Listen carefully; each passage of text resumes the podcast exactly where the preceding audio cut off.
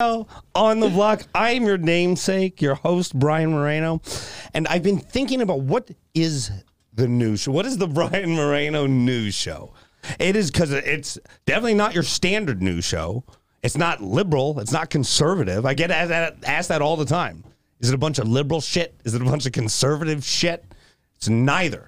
It's both. Maybe it's a little bit I of think both. it's yes. I think the answer is just yes. This is a show for the person who wants to be more informed, to be a little funnier. Like if you're in a state where going out to dinner with other people is legal, there you have to be watching the Brian Moreno News Show because not only will you be full of topics, you can take some of the madness from my brain, filter through yours, and not sound so crazy, and like be interesting and funny and and God and and I, I guess if, if